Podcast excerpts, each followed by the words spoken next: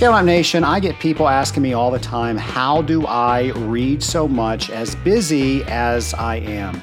And the secret is a lot of my reading people do for me. That's right, I use Audible.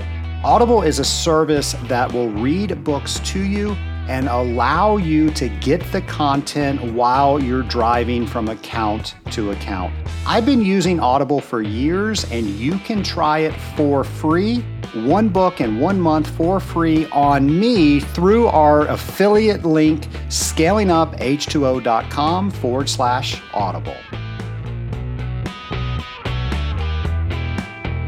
Welcome to Scaling Up, the podcast where we scale up on knowledge so we don't scale up our systems. I'm Trace Blackmore, the host of the Scaling Up H2O podcast. Nation, new year, new month now. We're already in February. So, so much to do in 2022. I hope you mapped out what you wanted to get done this year. You've got one twelfth down. So, I hope you are heading into our second month strong. If you're not, you still have plenty of time to do that, but don't wait until the end to get some action done go ahead and think about some of the things that you want to get done this year. Think of some of the things that you want to do this year. Maybe there's some conferences you want to attend. Maybe there's somebody that you want to meet. I promise you, there is somebody that you know that knows that somebody that you want to meet. But if you're not thinking about it, if you don't have it written down, if you're not actively working on it, it is never going to happen. So, my ask take a second and just ask yourself what are the things that I want to accomplish? Write those things down. And just by looking at them, writing them down, and acting on them, you are going to have such a higher chance of getting those to complete.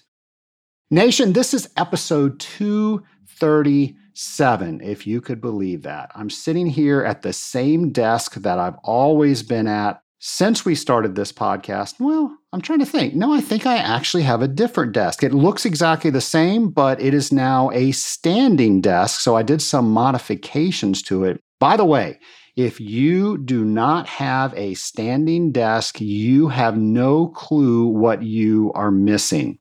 My friend Charlie Cicchetti, he came on one of our earlier episodes. He was the one that told me I needed to do the podcast. Charlie's been on throughout the years with the podcast. He has his own podcast that he does within the green building space. Charlie's just been a great friend and great advisor. He told me I needed to get a standing desk. Charlie's given me such good advice. I didn't even question it. I went out, I found a standing desk. Actually, that's not true. I always question Charlie. I will always come back with some sort of an objection to Charlie, and he's always got an answer for me. I told Charlie I did not want a standing desk because I knew that there would be times that I would want to sit at a desk and I didn't want to always stand. He said, Great, because they actually go both positions. You can program the desk to be in a standing position or be down in the regular sitting position. So he had an answer for that. I had no more excuses, and I'm sure glad that I did. I just think better when I stand. I'm able to come up with ideas and I'm able to bounce back and forth if I have somebody come into my office and they ask me a question and then I need to get back to whatever I was working on. I just seem to be able to do that better. Now, when I started this show, I had no idea I was going to be telling you about a standing desk, but that is one of the things that has really changed how well I've been able to work. And if anybody has an iWatch, you know that thing is always telling you to stand because we know the health benefits when we stand more than we sit. Well, if your desk allows you to do that, your watch is going to bug you a lot less. Nation, here are some things that are coming up that you probably want to mark your calendars with. And the first thing is the National Groundwater Association is having their hydrology webinar series. Now, this is a virtual event taking place on February 9th. And if this is something that you are interested in, by all means come to our show notes page, scalinguph2o.com, and we will have that information for you.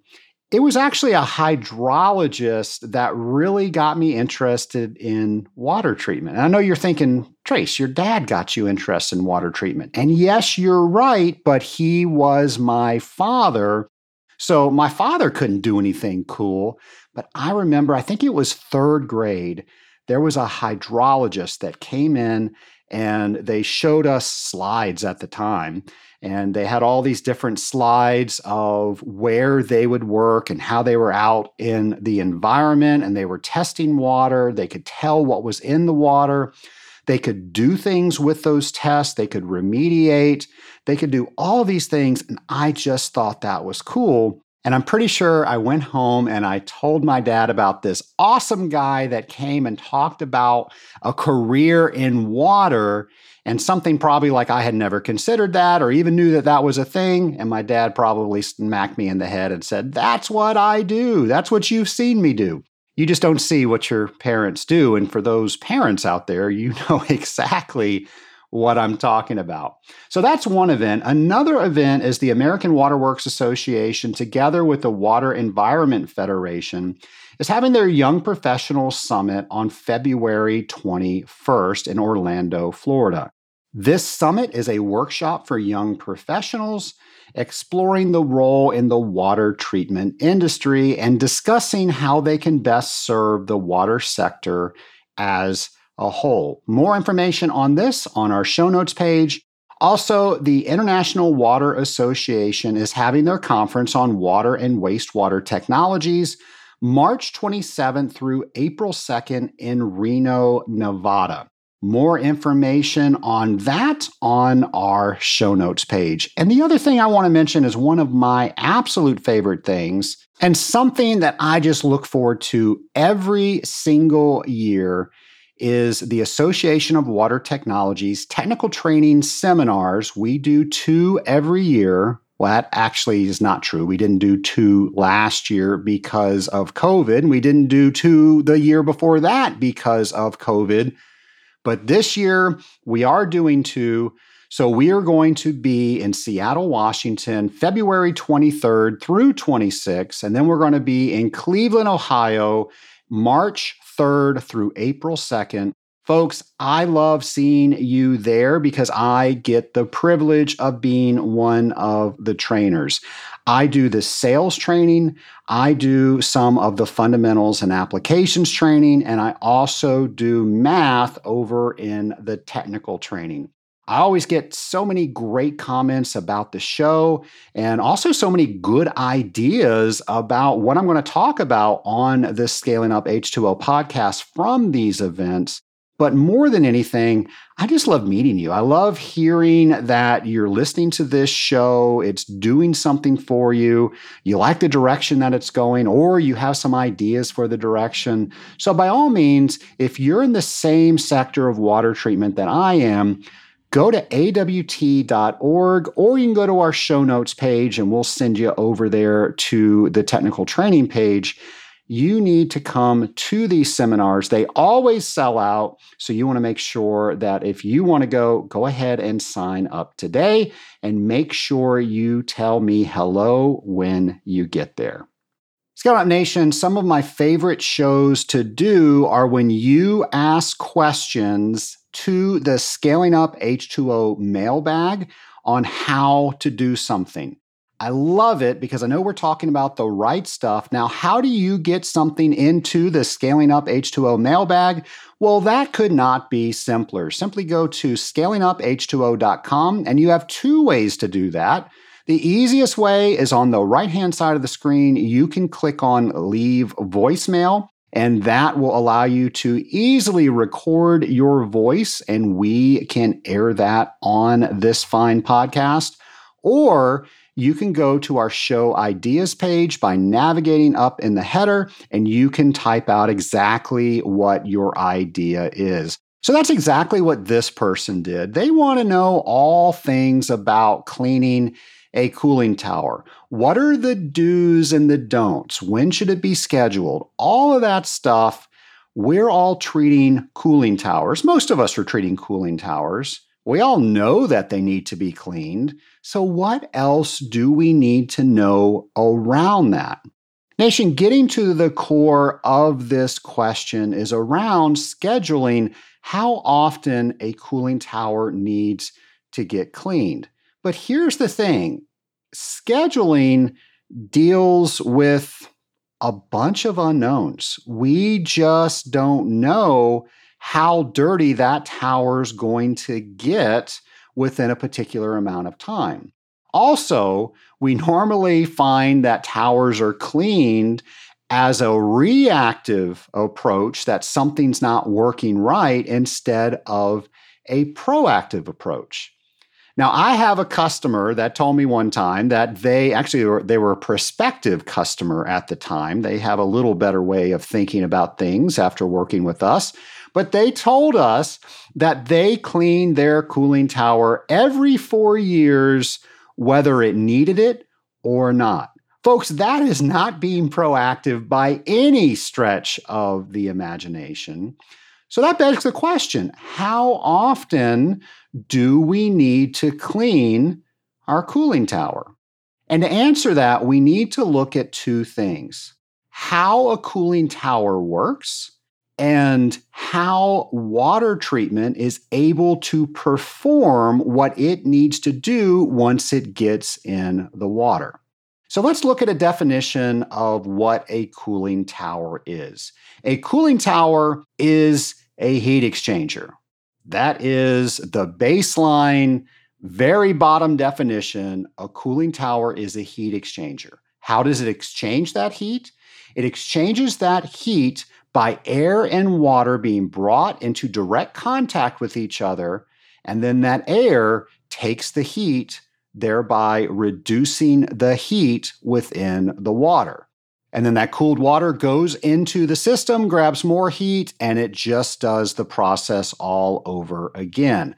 So, knowing what a cooling tower does, we know we need as much air to touch as much water as possible, and we call this surface area. Just imagine if the cooling tower supply line, the big pipe that goes on the top of the cooling tower, was not broken up in any way and it was just allowed to drop completely through the center of the cooling tower. The only surface area would be the outside of that eight plus inch water column. Maybe it's a 20 inch water column not a lot of surface area. So the only place that the air could come in contact with that warm water is on the very edges.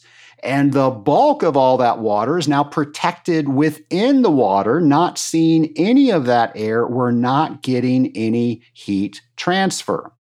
That's why a cooling tower, its job is to break up that water into tiny water droplets. And those are the tiny water droplets that you see falling through the cooling tower.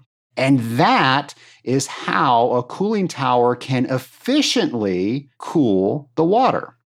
Now, the pieces that specifically are in the cooling tower that help us get those water droplets are either a hot deck or distribution nozzles.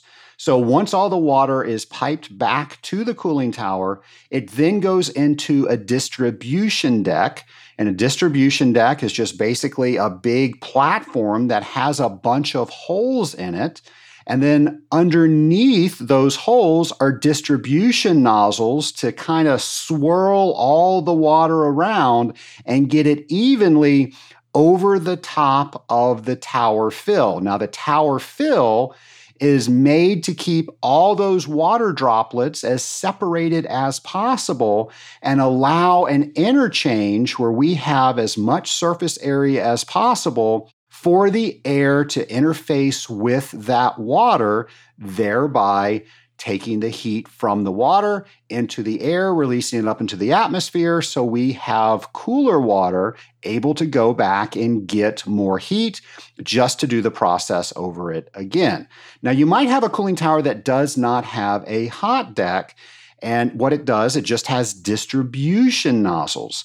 And the point of that is, is it's just simply swirling around all the water, making it just like the other one, making it go through the tower fill.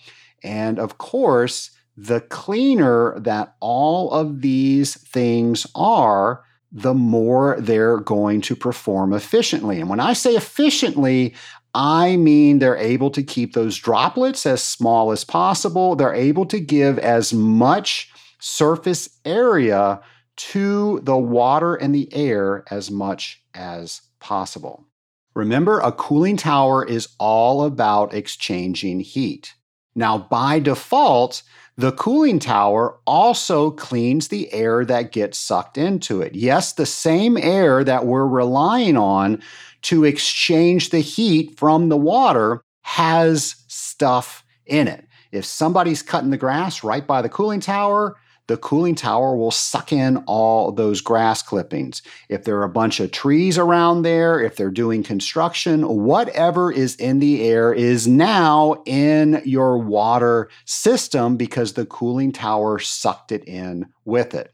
Anything that comes in with the air gets washed out as the cooling tower water comes in contact with it.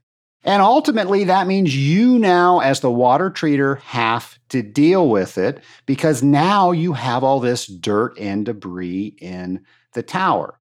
It also means that wherever the debris decides to settle will reduce the designability of not only the cooling tower, but also every heat transfer surface that it comes in contact with. Now, let's look at the cooling tower first less surface area for the water to come in contact with the air, that means that the cooling tower is less efficient as a heat exchanger.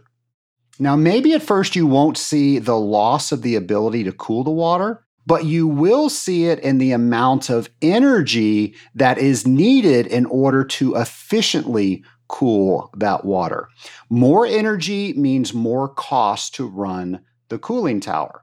And a lot of times people look at cost as water treatment. They look at cost as I want to buy this new piece of equipment. Those are all cost, but a lot of times they don't look back and say, how is this going to become an investment that the normal operation that I have to pay for is actually reduced? Thereby, once I pay back whatever that amount for that equipment is, I can now start enjoying the benefits of less operating costs because they're all working together. So, what I'm going to do is I'm going to share with you what I hope you can do with your customers is take them into this discussion so they realize when you recommend a piece of equipment, it's not just a check that they are writing, it's an investment that they are making so their system either stays cleaner, but by all means is more efficient, thereby making it less expensive for them to run. The other thing that our recommendations do is we use less natural resources to get the job done. Well, of course, we've got to create that power from somewhere, and then we have to pay for that power. So, whatever your goal is to be greener, to save more green, we've got that covered with our water treatment recommendations. Now, the cooling tower not running efficiently, what does that mean? That means that the fan needs to come on more than if it would if the surface area were there. And why isn't the surface area there? Where all that dirt and debris is now in spaces that the water should be in. Or it's in spaces that are meant to uh, in the distribution nozzles to swirl out that water so we can get a large distribution area. If there's any dirt in those areas, it means we're going to have less heat transfer surface, and that means it's going to be less efficient. In order to overcome that, the fan of the cooling tower will have to come on. And of course, the fan takes energy. We have to pay for that energy, and there's your cost, and there are your natural resources. Now, a lot of people think that the cooling tower cools the water by the fan coming on. And you know that you have seen that cooling tower operating without the fan being on. A cooling tower is a heat transfer device because it allows air to interface with water, and that interface is the heat exchange. Now, eventually, all the ambient air within that cooling tower will become heat saturated. And when that happens, that's when the fan comes on to draw more air up and through that cooling tower so it can continue the process. So if the fan's coming on on cooler days and there's not much of load on that system, that could be a sign that we do not have good water distribution within the cooling tower. Again, it is a heat exchanger because we have to have a lot of surface area between that water and the air. And if there is dirt and debris in that tower, somewhere it is not allowing us to be efficient. Now, how can you tell with this? Well, if you can get into the cooling tower, maybe you can stick your head in, maybe you can just simply take one of the louvers off and you can look in. You should be able to see a good, even distribution. Now, if you look in and you see an area that looks like it's maybe white and has some evaporative salts on it, well, that's telling you that something is blocking the path of water to get there, and that equals inefficiency. And by all means, whenever you're going inside a cooling tower, make sure you are keeping yourself safe. Make sure you're wearing gloves. If you are touching tower fill or tower louvers, sometimes those things can be sharp. So just make sure you are being protected.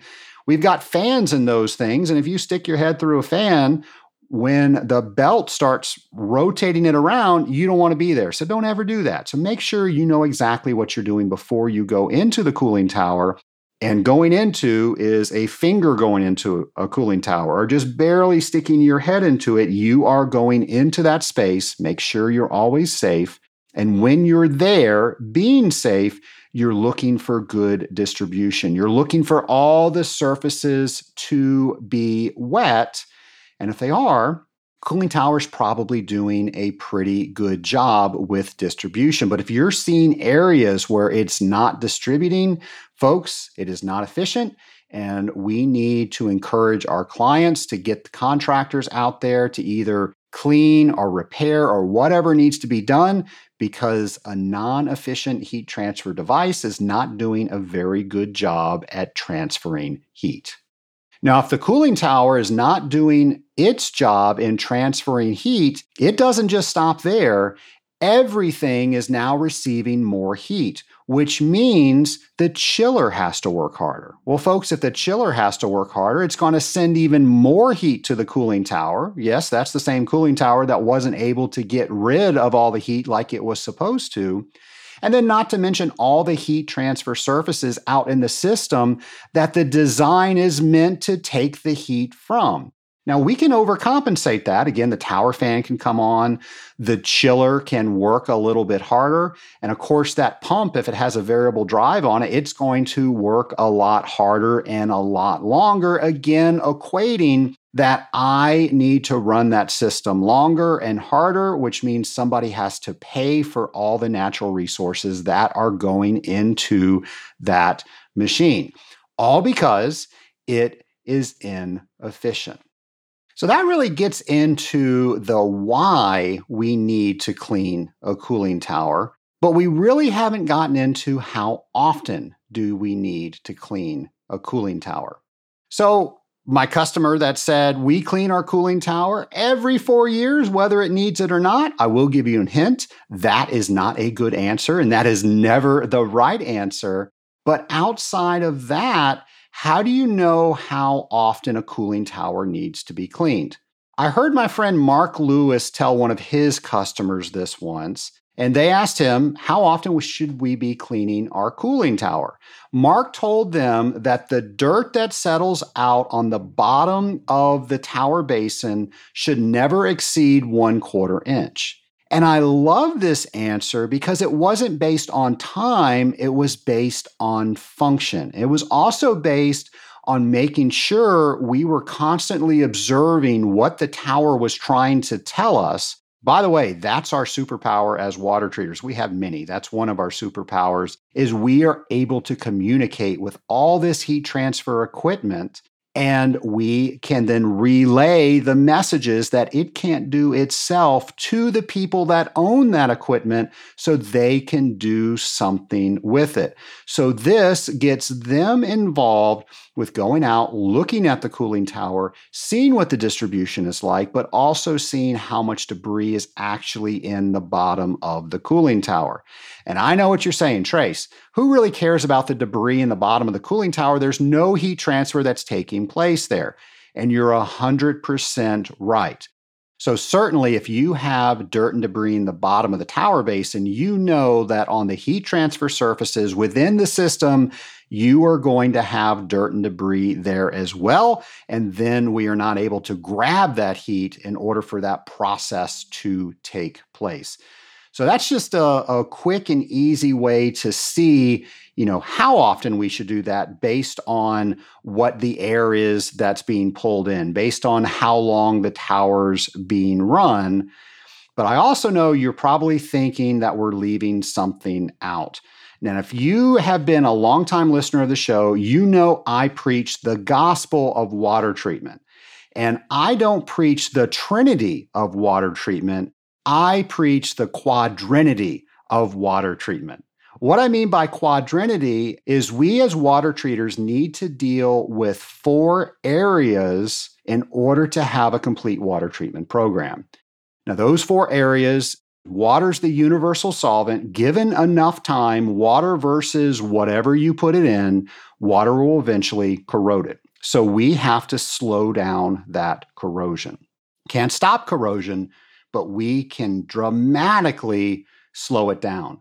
The next thing is scale. We have a lot of dissolved solids within the water that we are treating. And when that dissolved solids precipitates out, and it will normally precipitate out on our heat transfer surfaces first, we need to make sure that that is minimized and or eliminated the third item is microbial fouling. We know that things grow within our cooling systems and we have to deal with that. Now, when I say we have to deal with that, I mean from an efficiency standpoint. Now, too often it's misunderstood what microbial fouling control means. And I'm here to tell you that it is efficiency, not Legionella. Now, you might be thinking, well, Trace, we've got to take care of Legionella. And you're right, but there's only so much we as water treaters can do without our customers committing to all the things that they have to do. They have to make sure that they're authorizing and paying for all the tests that we need to do to monitor that Legionella is being kept at bay they're the ones that need to initiate the plan on how we're going to do all of those things. Now, we can definitely be involved, and we've got great information that we can share with them on that. But legally, we can't create that plan. We can't do that plan without them being involved with it. And then, of course, doing the things that we need to above just an efficiency standpoint. Now we're trying to eliminate a specific species, and eliminate's not the right word, but people use that, which is why I bring it up. It's to keep it at bay, it's to monitor it. And when it gets to a certain level, then we knock it down to another level. By the way, a successful Legionella program is not that you have no Legionella in the system ever. It's that you know how much Legionella is in the system and you are able to take corrective action to bring it back to a level that's not historically going to get people sick. And all that's laid out in the plan so, all that to say, we look at it for an efficiency standpoint. And then the last leg is general dirt and debris. Well, the cooling tower, it's a big air washer, it's sucking in all that air, and anything that is in the air is now going to get washed out into the cooling tower. We talked about that before and you're saying, well, Trace, my products don't do anything for that. How am I responsible for that? And I want to say, yeah, you're probably partially right. our products do allow things to stay kind of fluid along with the water longer so we can do something with it. But if we don't have anything there to do something with it, then you're probably right. Now, what is the thing that we need there to do something with? Cue the entrance of the filter. That's right, we need some sort of filter. Now, somebody's probably also saying, Trace, you're talking about water chemistries and now you're talking about something mechanical that's out of the realm of water treatment. And it really depends on how you look at it. I really believe that you have to have mechanical and chemical or whatever type of water treatment you have working together, or you're not going to have the best water treatment program that you have. Think about it. If you have a bunch of dirt and debris in the system, that's just going to allow a lot of places for this microbial stuff to start setting down camp. If you have a bunch of uneven surfaces within the system, i.e., dirt and debris, you're going to have nucleation sites where you can precipitate out and start creating scale. And if we have all this dirt and debris that's sitting on our heat transfer surfaces, well, we can't get our great corrosion products to that surface, and we're going to have corrosion. So they really have to work together, or we're not going to be able to do our job properly. So, with all of that, I call it the quadrinity.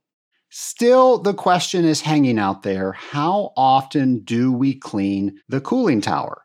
And that, of course, depends on how much dirt and debris is getting sucked in, and now how much dirt and debris is actually getting filtered out. And I hope that you see how important a filter is.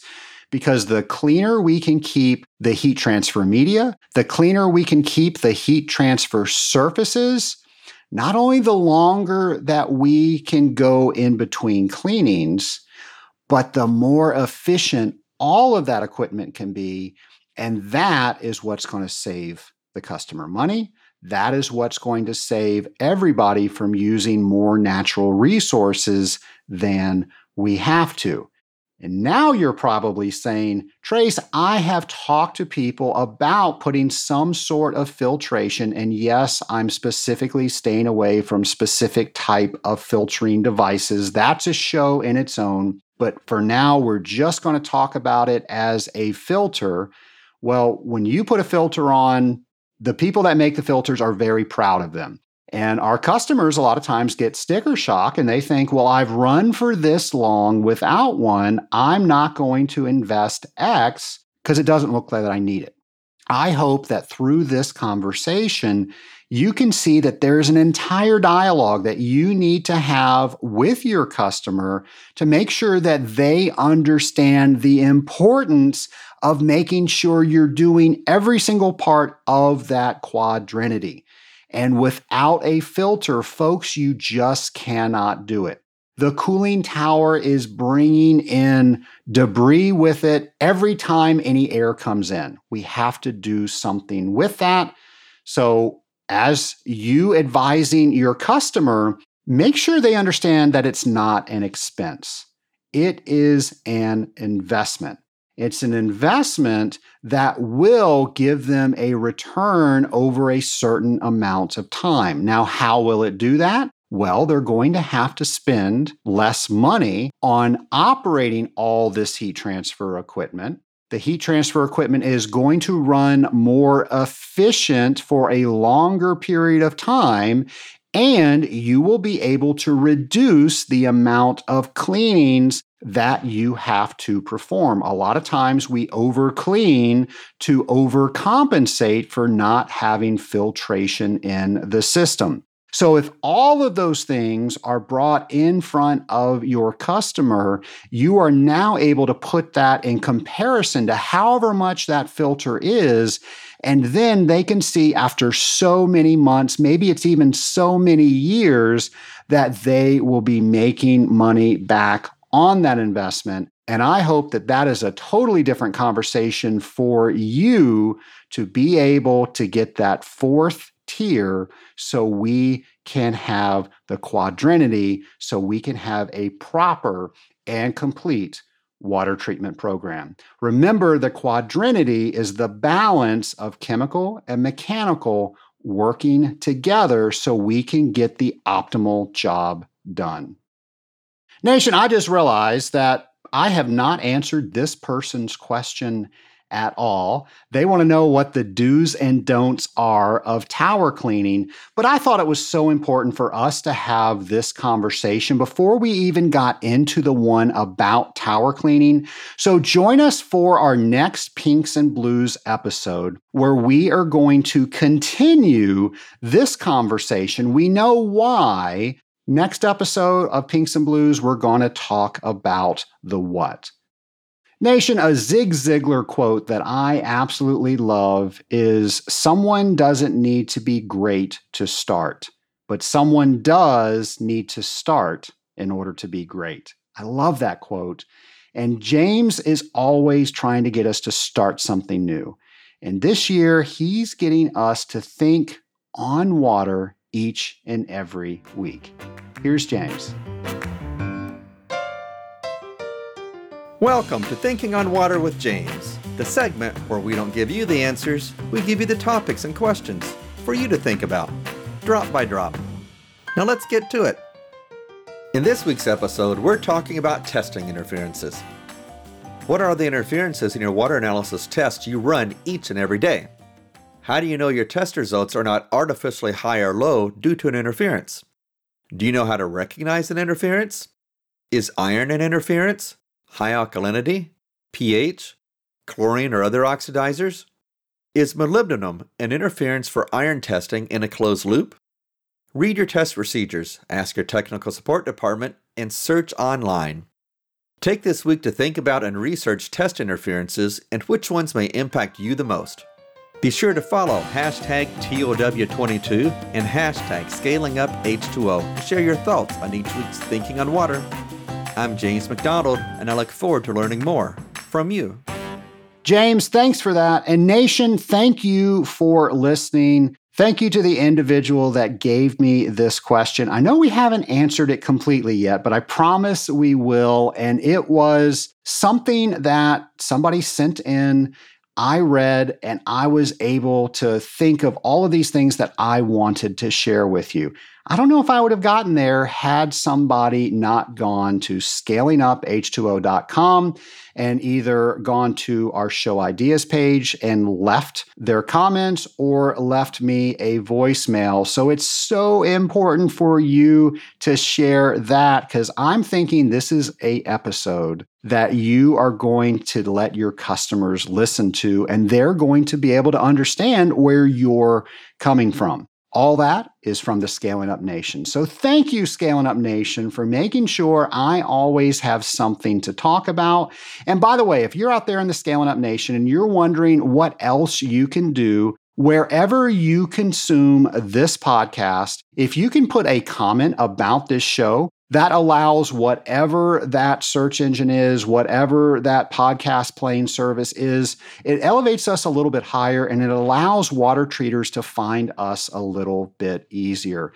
The Scaling Up Nation is well over thousand strong, and we are, I think, in 90 something countries. It is just amazing. And I hope every one of you out there that hears my voice realizes that you are part of a community. We call that community the Scaling Up Nation, and you are not out there alone. There are other people that are doing the same type of job that you are doing, and they understand the same frustrations that you are. And when we get together as a community, I just think things get easier. So thank you, Scaling Up Nation, for being part of that community. I will make sure that I will keep the community strong by bringing another new episode to you next week. And stay tuned in a couple of weeks for our continuation of this episode. Have a great week, folks.